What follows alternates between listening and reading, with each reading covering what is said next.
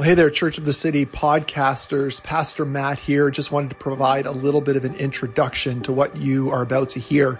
This is one of our webinars from our Formation Workshops series. And over the next number of weeks, there's going to be new lectures posted from that series. And so our prayer is that these lectures would be an encouragement to you as you practice the spiritual disciplines in your life to be formed into a disciple of Jesus. So may these lectures bless you, and feel free to share these at your leisure. You are loved. Nadine Nias is with us, and she is a psychiatrist. Primarily, Nadine, you can correct me in a moment um, if I'm wrong on this, but I think primarily working with folks in ministry at this point in your career, um, and is trained in all sorts of different therapies, and is going to help us kind of tie some of the things that we've been talking about together and maybe take a little bit of a higher level holistic view of how the spiritual disciplines can work in our lives. So I'm quite excited about tonight and maybe that introduction doesn't even set it up well, Nadine. So take That it. was great, Spencer. Okay. yeah. And with that, I will turn it over to you. Take it away. Okay, thanks so much. So in these workshops, we've been looking at the spiritual disciplines, which are fantastic things to do to strengthen our spiritual lives. Matt and Spencer have asked me to do a bit of a pulling it all together kind of talk. So tonight, I want to focus on understanding how God has made our bodies and how our bodies impact our ability to benefit from the spiritual disciplines.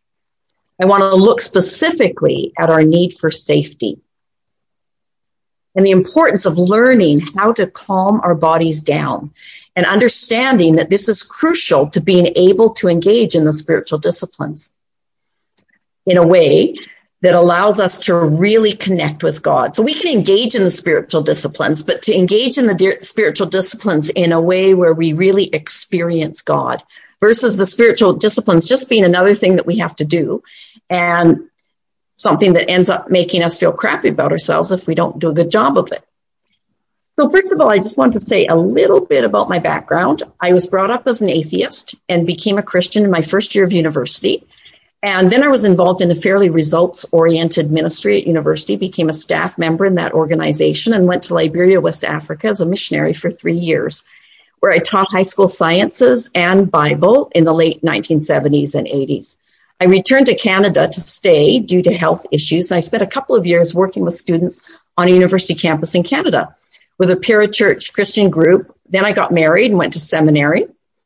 And my first experience of the spiritual disciplines was on a one week retreat I did at the end of my first year of seminary. It was called Beyond the Quiet Time. That was in 1985. And I actually have been very involved in the spiritual disciplines since. You know, it's interesting because um, I've done retreats, silent retreats, and um, I've actually found them very powerful. Then five years ago, I did the Ignatian exercises, uh, which can be done in a 40 day retreat or an hour a day for 40 weeks.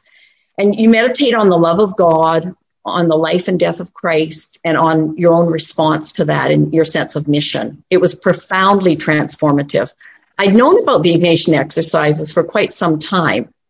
And, uh, but I think really that uh, I was very intimidated to do them. Uh, they sounded very intense and for super spiritual people, but they actually were fantastic. I learned and experienced so much. But if I had to say one thing about them, I would say that I experienced God's love for me in a much deeper and more personal way than I've ever felt in my life. So during and after seminary in the 1980s and 1990s, my husband and I were doing church planting in downtown Toronto. And then I started medical school, after which I did a specialty in psychiatry.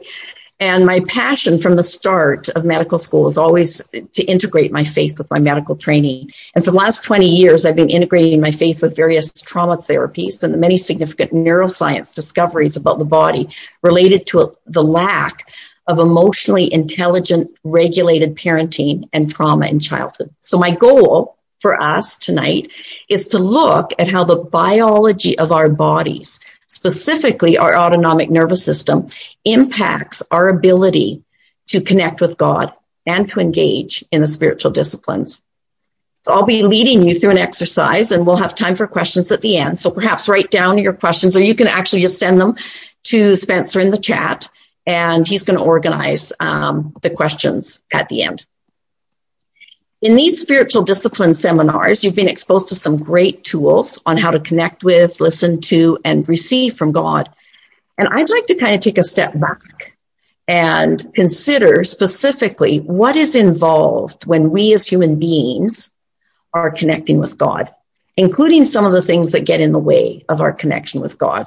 You know, we often say love is the most important thing in life. But, you know, I believe safety, not love, but safety is the first and most basic need we have as human beings. In fact, neuroscience has shown that you can't receive or experience love if you don't feel safe. So I want tonight to look at safety in some detail. I want to look at three main points about safety. What safety is, how, that's one, how we experience safety, and what happens if we don't have enough safety, including how it affects our ability to benefit from the spiritual disciplines. So first of all, what safety is. So I propose that our first need as humans is not for love, but for safety. And I'll back this up by asking you to imagine a tiger coming roaring into the room you're in.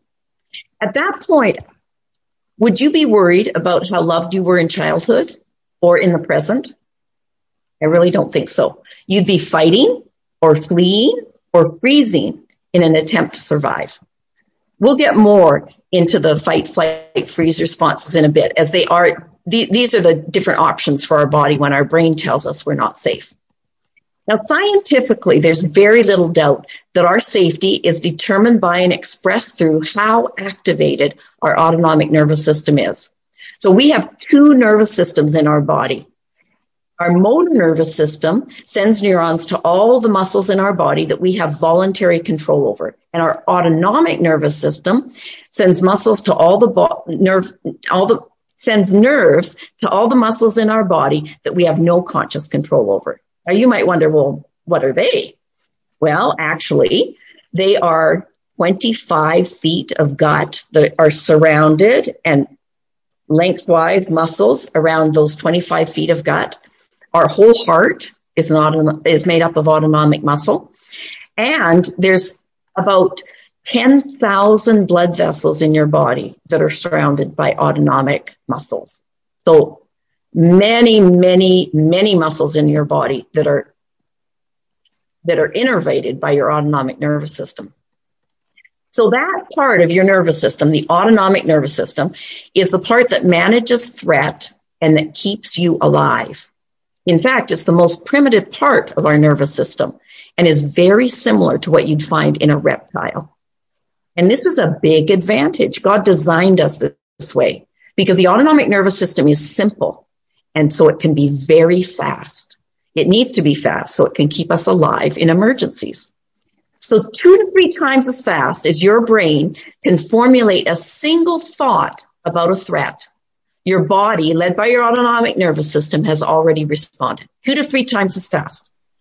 And approximately four times per second, your brain assesses for safety. And how it does that is it combines your past experience with incoming information from the external world in your five senses sight, hearing, touch, taste, smell and from your internal world via your internal senses, like your sense of your body in space, pressure, pain, temperature, movement, hunger, thirst. You've got all kinds of internal sensations and, and nerve endings that pick those up. So let's try something. If you feel comfortable with it, if you want to, close your eyes and scan your body from the top of your head to your toes. Now, by scan, I mean put your attention to the top of your head and just move your attention slowly through your body right down to your toes. What bodily sensations do you notice? I just, I'm going to give you a minute to do that.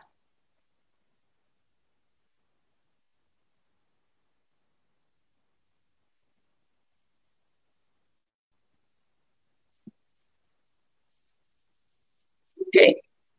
So next, focus on your breathing. Just notice it. The air coming in through your nose, filling up your lungs, your chest expanding, and the air coming out. And if you can, slow your breathing down a bit. I'm going to give you time to do that for a minute.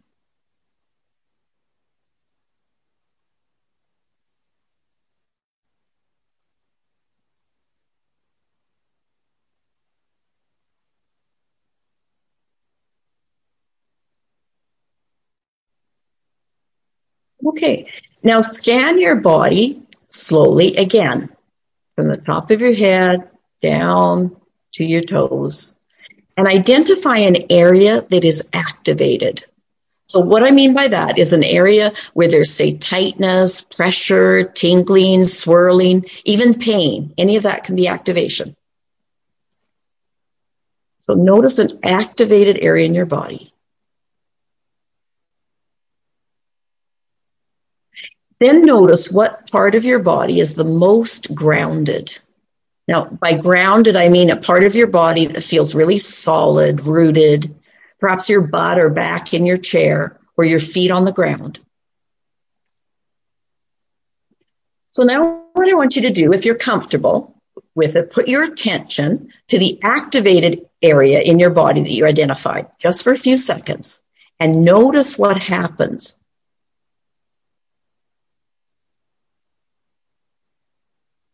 Then move your attention to the grounded area in your body. Keep your attention on that area, that grounded area, and notice what happens.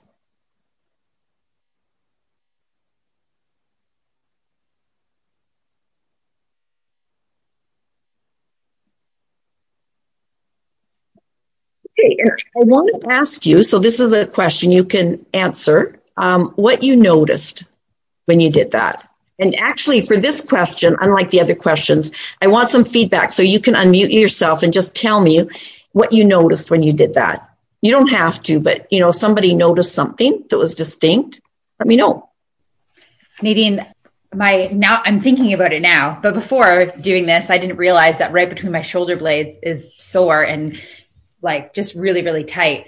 And so I was sitting here and thinking about it. And when I was pinpointing and thinking about it, I was going like this, like moving my shoulders around, like, oh, that it got worse, did it? Like when you were thinking about it? When I was thinking about it, I couldn't stop moving. And then as soon as I went to the grounded, my grounded area, I just immediately stopped moving. My shoulders were calm and I didn't even, wasn't even paying attention to it at all anymore. Like I couldn't even, I knew subconsciously it was still there, but it wasn't like I couldn't really feel it as much like as I did yeah. before. Yeah. Thanks so much, Andrea. Now that's not your imagination. That is your biology. That's how that's how your autonomic nervous system actually functions. So your autonomic nervous system is very sensitive and very reactive. So when you all you have to do is put your attention to an activated part of your body and your whole autonomic nervous system is going to get more activated. And when you put your attention to a grounded part of your body, your whole autonomic nervous system is going to calm. Now you can see why it's a problem when you've got anxiety and you're using your left brain to analyze the problem and to cope with your anxiety because you're focusing on what makes you anxious. And that's just going to make your autonomic nervous system get more activated. That's how anxiety gets perpetuated. And four times per second, your brain assesses information coming in from all of your external senses and these internal senses. So your, your, your brain unconsciously is assessing how tense you are to make an assessment of how safe you are. So it's kind of like a feedback loop. And all of this is unconscious. And both the assessments and your autonomic nervous system response to that assessment. And this is important to understand because we as humans have a particular challenge when it comes to our autonomic nervous system. We've got these great big frontal cortexes that can imagine danger at any point in time for a very long period of time. And that causes adrenaline release, which causes tension and activation in our body which our which our brains assess as lack of safety, which causes more adrenaline release. So we can get into a state where we're chronically activated or chronically in freeze. Now, an animal can't. It doesn't. An animal can't imagine danger like this. An animal responds to danger, and after danger passes, an animal's autonomic nervous system releases that high activation. When you are activated, your body, your autonomic nervous system is focused on threat. The problem with this, there really is a problem with this because when you're focused on threat and highly activated, you interpret things as threatening that somebody who's more settled wouldn't. In this activated state, you're on alert, scanning for threat. Your body is focused on protecting you, keeping you alive, helping you survive. And my point is, you cannot experience connection or love in this state of activation. It's kind of like a pipe. If there's water flowing out of a pipe, it's pretty hard to get anything into that pipe. So likewise, if your body, if your nervous system is focused outward, scanning for threat and working to establish safety, you're not going to be able to receive. You have to feel safe to receive. And one of the big problems we have in our modern world is that we have a ton of activation.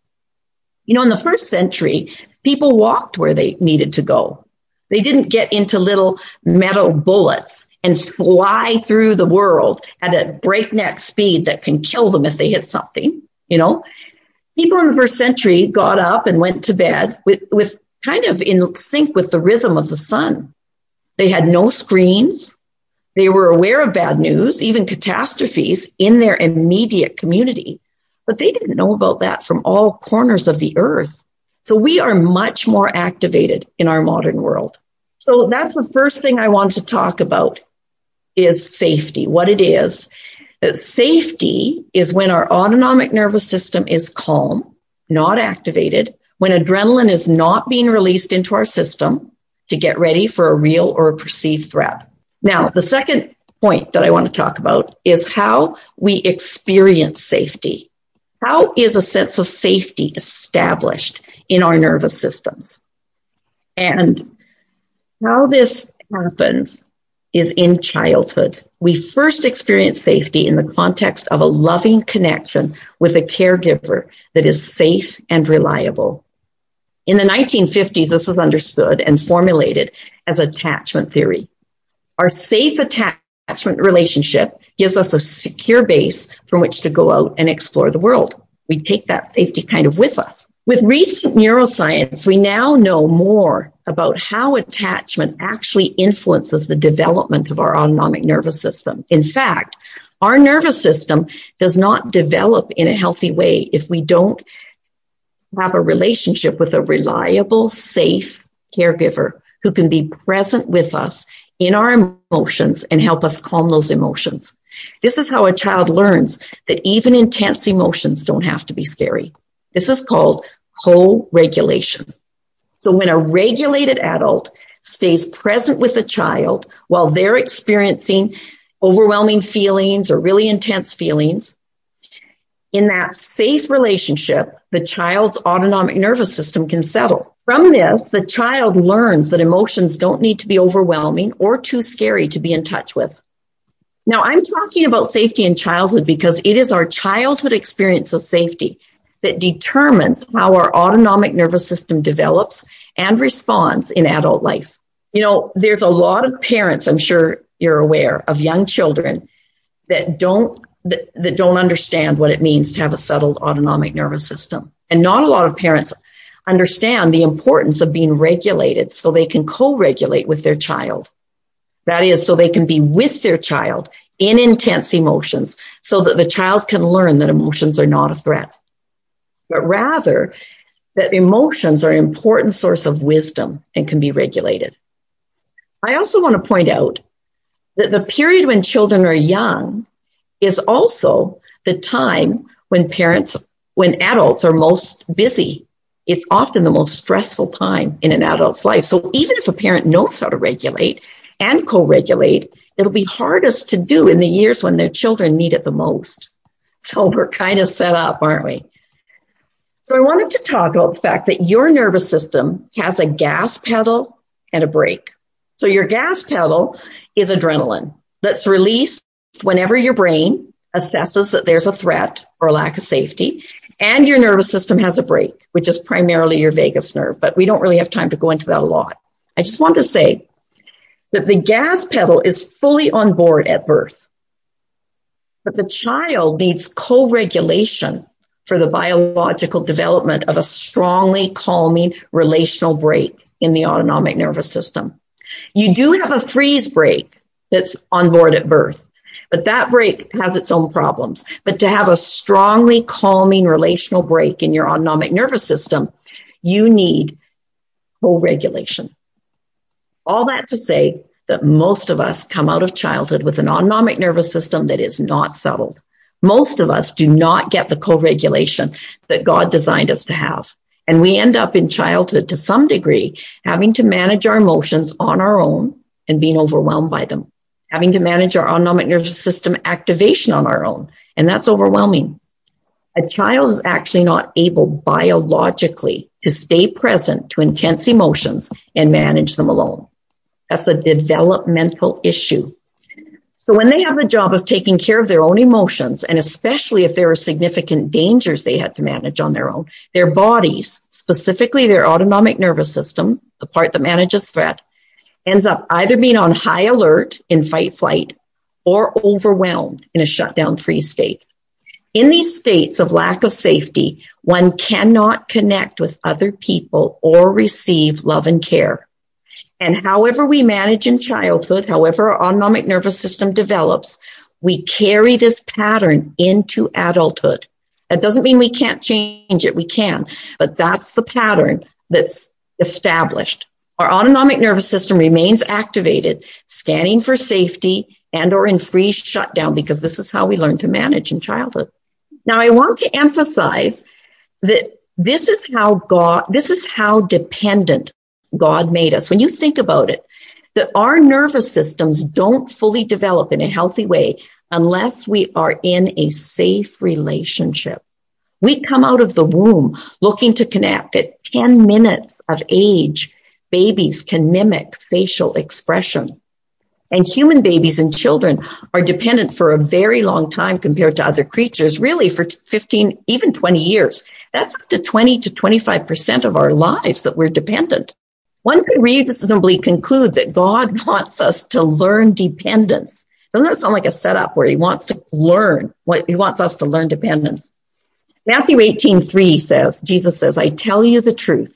Unless you change and become like little children, you'll never get into the kingdom of heaven. And I think he's talking about having a dependent posture, not being self-sufficient. It can be argued that sin at its root is self-sufficiency independence, pursuing satisfaction apart from God. And wasn't that really Satan's temptation in the garden? Was to know good and evil. So the humans could be like God, their own source.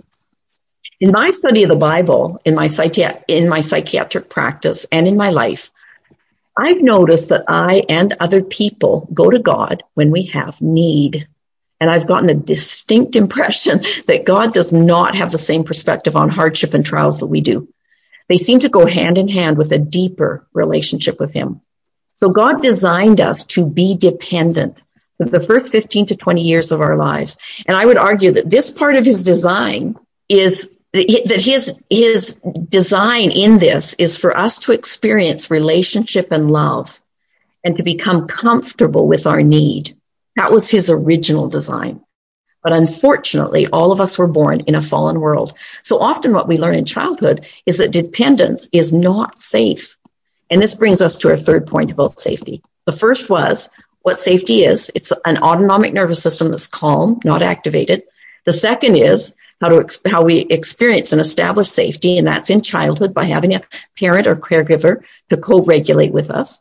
The third point is what if we don't have enough safety? It's when our biological need for co-regulation in childhood is not met that we develop codependent relationships in adulthood. And we look to others to meet our unmet needs from childhood.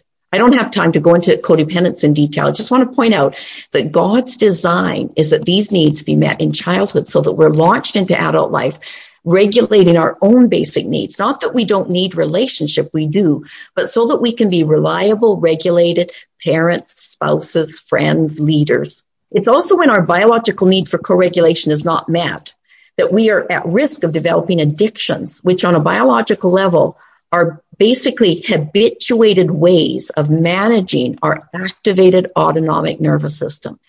Addictions are habits we have formed to manage this activation in our autonomic nervous system. Your autonomic nervous system carries a lot of activation and your body has a need to discharge it because it accumulates day to day. Sleep doesn't get rid of autonomic nervous system activation, not all of it for sure.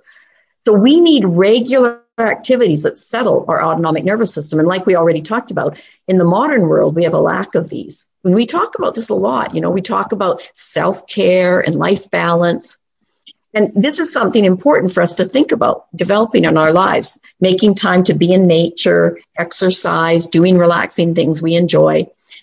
It's also very empowering, though, to develop intentional activities that slow your autonomic nervous system. Perhaps the best and most research validated example is slowing your breathing down. When you slow your breathing, it sends a message to your brain everything's fine here, no need to release adrenaline.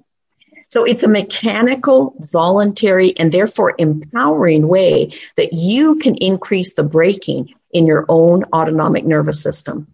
Now, another thing that's very powerful that incorporates our spirituality is worship, especially a soaking kind of worship where you sit, where you're in a comfortable position, lying or sitting down, and you're listening to very calming, intimate worship music that has lyrics that talk about God's love for 10 minutes or longer, just soaking in that. That can be very settling to the autonomic nervous system. So I just want to come back to this idea that if we don't have, if we aren't regulated, your body biologically is going to do what it needs to do to survive and cope. So if settling activities are not an integrated part of your life, then we're going to develop other ways of discharging activation, which accumulates day to day. For example, orgasm releases a huge amount of autonomic nervous system activation, as well as releasing a large amount of dopamine in, from the pleasure center of your brain. Thus, porn and masturbation are like crack cocaine for an activated nervous system, and many young people who lack co-regulation are very vulnerable to getting hooked on porn and masturbation. So learning to regulate is really critical. And then when we've learned to regulate in a certain way, it can become an, a deeply ingrained habit. In regard to orgasm, I've met with people who basically use having sex with their spouse as a way to manage their autonomic nervous system activation, even on a daily basis. Thus, sex isn't so much an expression of intimacy in the relationship. It's a needed discharge of autonomic nervous system activation. That's not what God intended. So angry outbursts and crying outbursts are also release a large amount of autonomic nervous system activation. Exercise can release activation if you don't get activated by being frustrated with how your exercise went. And if you're really competitive about your exercise, you can end up as activated as you start, started. Alcohol and drugs also settle your autonomic nervous system as they have a final common pathway of dopamine release in the pleasure center of your brain. In fact, addictive behaviors remarkably have the same final result in the brain, release of dopamine. Thus, binging, gambling, shopping, and gaming can all manage the autonomic nervous system activation. The other dynamic that drives some of these addictive behaviors is that if your autonomic nervous system is highly activated, it feels more comfortable, more right for your body and your thoughts to be keeping pace with that high activation. To, so your thoughts to be racing, for you to be moving around, doing something all the time, for you to be, say, gaming or on Facebook or out shopping or whatever it is. When your autonomic nervous system is highly activated, it's very hard for your body and thoughts to be settled. And this is really relevant to the spiritual disciplines. It's very hard to relax and not very possible to be still, which according to Psalm 46:10 is necessary for knowing that God is God. Psalm 46:10 says, "Be still and know that I am God." So the roots of addiction go to the deepest places in our being, which are often related to our childhood, lack of connection, loneliness, unworthiness, abandonment, isolation, loss, trauma, and abuse. These childhood experiences of lack of co-regulation result in high activation and a lack of ability to use safe relationships to settle our autonomic nervous system. Now let's come back to the spiritual disciplines and consider them in this context of appreciating our need for safety and the value of settling our autonomic nervous system. I want to look, I want to think about autonomic nervous system in the context of grace and the spiritual disciplines. So grace really is radical. It means that you are good enough just as you are. It means that God will not love you one single bit more if you do all the spiritual disciplines perfectly all the time. Grace means that Jesus' death on the cross is has finished and done away with any value in you striving. To buy into this radical grace requires a radical humility. There's nothing you can do to add to Christ's death for you. There's nothing you can do to earn his death for you. It's pure gift. Now I want to read a passage in Colossians 2 that really relates to spiritual disciplines, I think. Uh, Colossians 2, 16 to, to 23. Therefore, let no one act as your judge in regard to food or drink or in respect to a festival or a new moon or a Sabbath day, things which are a, mere shadow of what is to come. But Christ himself is the reality. Don't let anyone condemn you by insisting on pious self-denial or the worship of angels, saying they've had visions about these things. Their sinful minds have made them proud and they're not connected to Christ the head of the body. For he holds the whole body together with its joints and ligaments, and it grows as God nourishes it. You've died with Christ, and he set you free from the spiritual powers of this world. So why do you keep on following the rules of the world, such as don't handle, don't taste, don't touch? Such rules are mere human teachings about things that deteriorate as we use them. Then Paul concludes with this scandalous verse. He says, these rules may seem wise because they require strong devotion, pious self-denial and severe bodily discipline, but they provide no help in conquering a person's evil desires. I don't know about you, but there's part of me that's really tuned in to these types of markers of my spiritual life and growth. I love having parameters. I look to these to give me a sense of security, of safety. Without markers, how do I achieve? How do I know if I've done enough? This call away from measuring the my Christian life by performance is all through the New Testament. Galatians 3:1 says, "You foolish Galatians, having begun by the Spirit, are you now being perfected by the flesh?" And in Acts 15:29, the conclusion of a council in Jerusalem that was deciding what the, what in the Jewish law Gentiles churches Gentile churches should follow, they concluded Abstain from food sacrificed to idols, from blood, from the meat of strangled animals, and from sexual immorality. If you keep yourselves free from this thing, these things, you will do well. That's all they required the Gentile church to do. So this is radical, actually setting people free from the law into personal relationship with Christ. Grace means we are enough just as we are. Do you feel loved by God just as you are? Do you feel enough just as you are? If you don't, I encourage you to settle your autonomic nervous system so you can receive from God His love and His grace. So as I said at the beginning, my goal has been to take a step back and consider specifically what's involved in us as human beings to connect with God. I presented to you the idea that we can't really connect and receive love if we're feeling unsafe in our bodies, in our autonomic nervous system. So we need to respect our bodies and our autonomic nervous system. We need to realize the state of our autonomic nervous system has a huge impact on what we can gain through the spiritual disciplines. If we're activated, our thoughts will be racing and it'll be hard to do the spiritual disciplines. We won't be able to be still and know that God is God. So how do you settle your autonomic nervous system? First, in a general sense, you need to become aware of it and the state it's in by slowing down, doing body scans. Remember that's focusing your attention, scanning your body to check in, getting in touch with the sensations in your body. Then you need to learn to regulate by learning how to slow your breathing down, how to soak in worship, how to be still in God's presence, and finally need to persevere because it's a process. Like the growth of a plant in your garden, you need to be patient. It's not like memorizing a verse or understanding a concept. It's a lived bodily experience. I don't mean to communicate anything negative about the spiritual disciplines. My desire is to enable you to participate freely in them without getting caught up in performing and striving. So my recommendation for a pre-spiritual discipline routine would be first, settle your autonomic nervous system. Second, say to yourself, I am loved already fully and completely by God. And reflect on that reality that there's nothing you can do in the spiritual discipline that you're about to do that could make God love you more. His love for you is perfect, 100% and unconditional. Doing the discipline is to orient yourself more around God so you can receive more of his love. And third, if the discipline doesn't go well, that's fine. It reminds me you of your need for God. And fourth, remember that God is the one who is at work in you. He's the potter and you're the clay. So I want to hand it over to Spencer if there's any questions in the chat that people have put forward. There aren't yet, but I saw lots of people taking notes furiously. And so now is the time, folks. We have a good 20 minutes at least. And Nadine said she had a few minutes beyond while, that. While Spencer's looking at that. I want to actually read you the words to this song. It's pieces. What can I do for you? What can I bring to you? What kind of song would you like me to sing? Because I'll dance a dance for you, pour out my love for you. What can I do for you, beautiful king?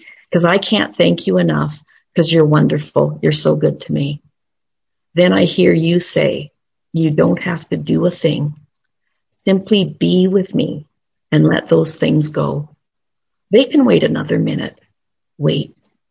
This moment is too sweet. Please stay with me and love on me a little longer.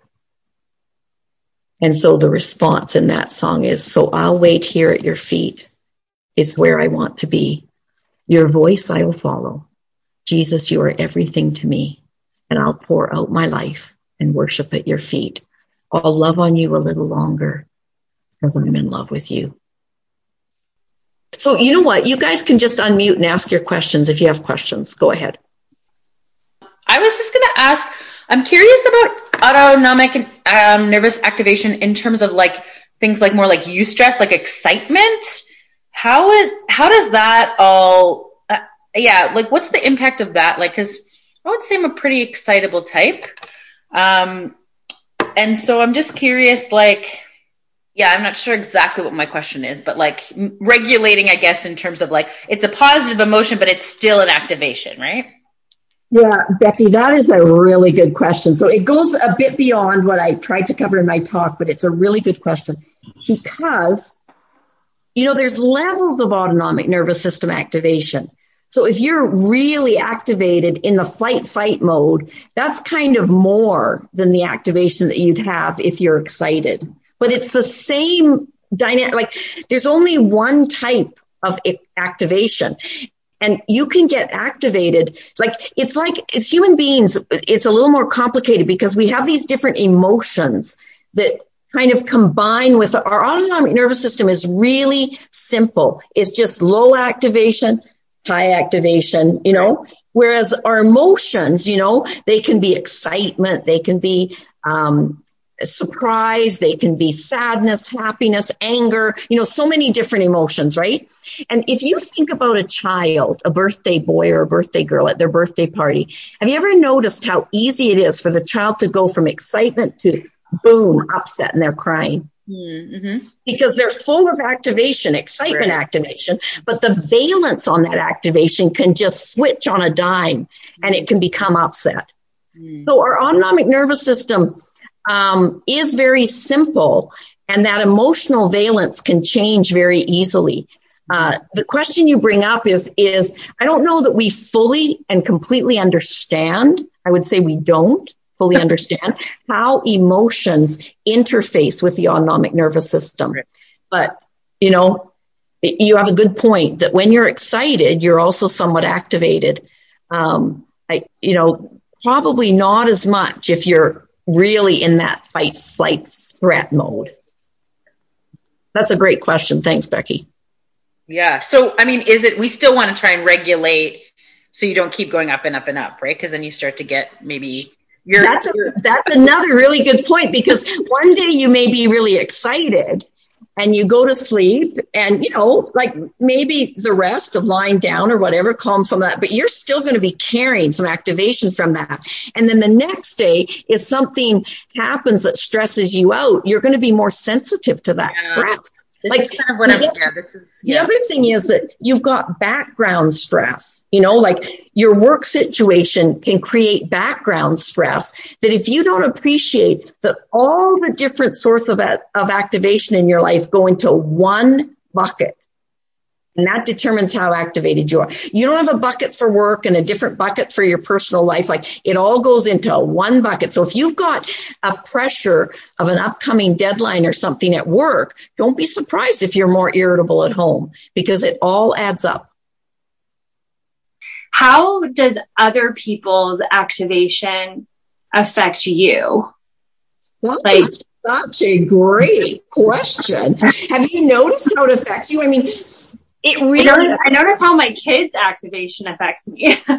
yeah. so I imagine that's a human response, but that's a that's an excellent point. point and really you're communicating an insight there what when you're around people who are really activated you're just like when you put your attention to a part in your body that's activated your whole nervous system activates if you get around somebody else who's activated your nervous system is going to activate you're going to have to actively settle it down.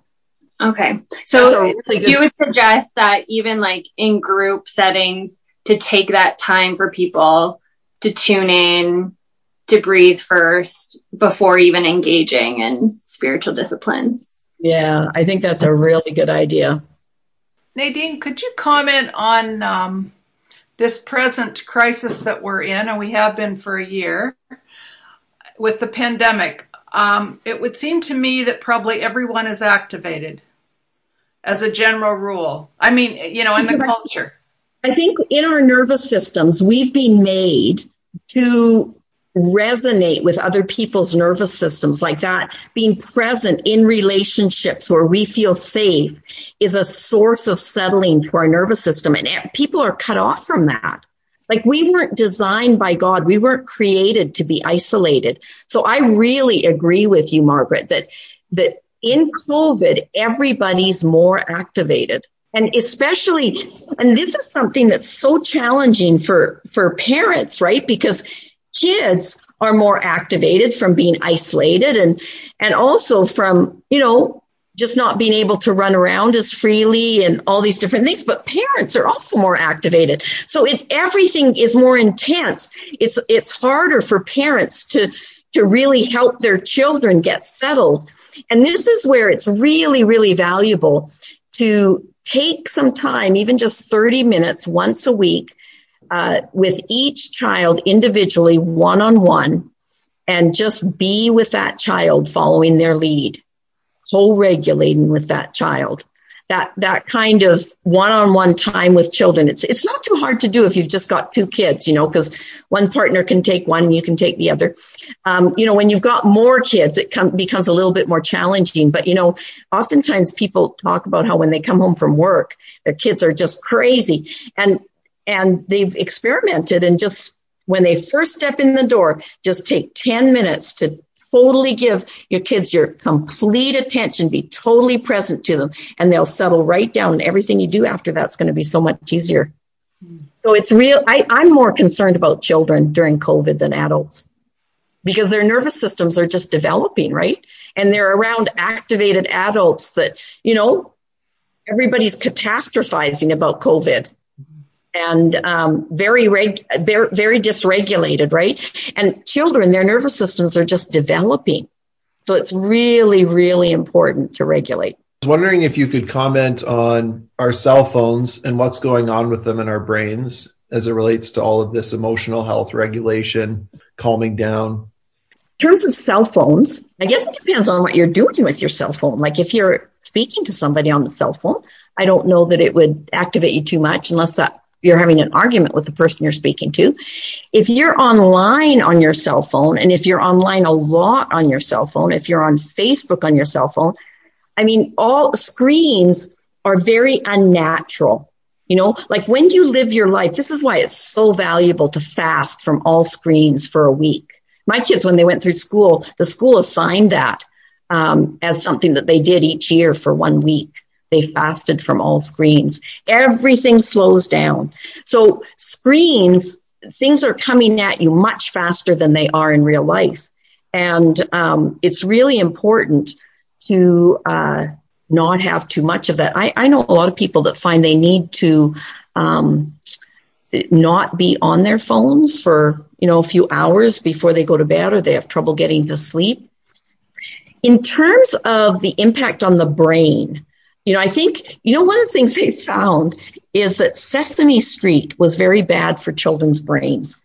That's that's shown in the research. Like if you think about Sesame Street, sorry, um, I mean it's it's it, it was a great children's sh- uh, show and it, it taught a lot of things. But Sesame Street moves pretty fast, you know. Like if you think about the counting of one, two, three, and things are flying at the screen and things are bouncing all around and the kids are glued to the screen. And that's one of the reasons why they developed Teletubbies, you know. You know, I don't know if any of you know about Teletubbies. You know, they're those those creatures and they they walk really slow. It's really slow show and they run like that show was a response to the research that came out about how damaging Sesame Street was for children's brains. So, you know, like you got to keep your kids off the screens. You know, you really do.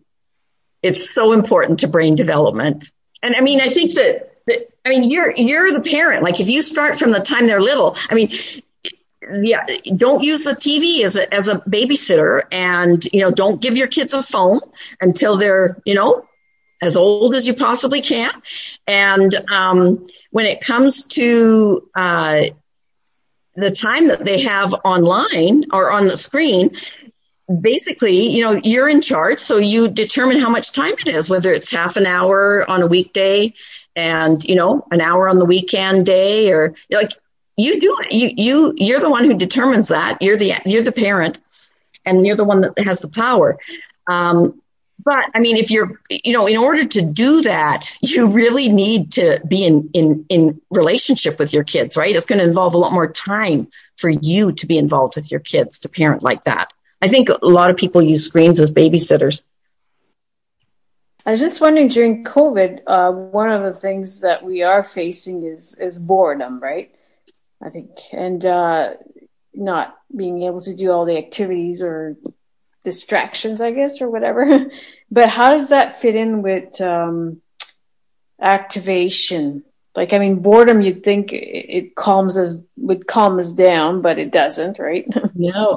You see, what you're describing is an activated nervous system is the one that feels bored a settled nervous system feels calm when there's not a lot to do. They're still, they would go, they, you know, they would feel comfortable doing a spiritual discipline. But if you're activated, you need something to do. And if you can't get out and be with people or, you know, do something, you feel restless.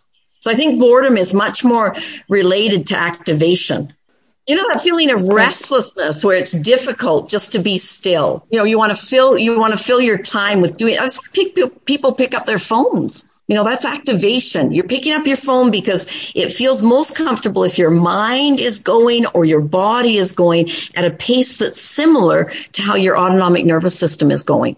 That's activation. So and also like when you take it to kids when they say they're bored is that possibly activation too or? I think it can mean a lot of different i mean when you think about it at times kids can be incredibly creative right like space and time gives them the opportunity to be creative so i think there's a lot of different things that can cause boredom with children you know but that lack of capacity to i mean it's personality too right um, so it can be a lot of different things. But I think those of you who have kids, you should experiment with it and see if, you know, if your child says they're bored, get them to do some breathing or, you know, something that settles them and see if they feel less bored. That would be a great way to get an answer to that question.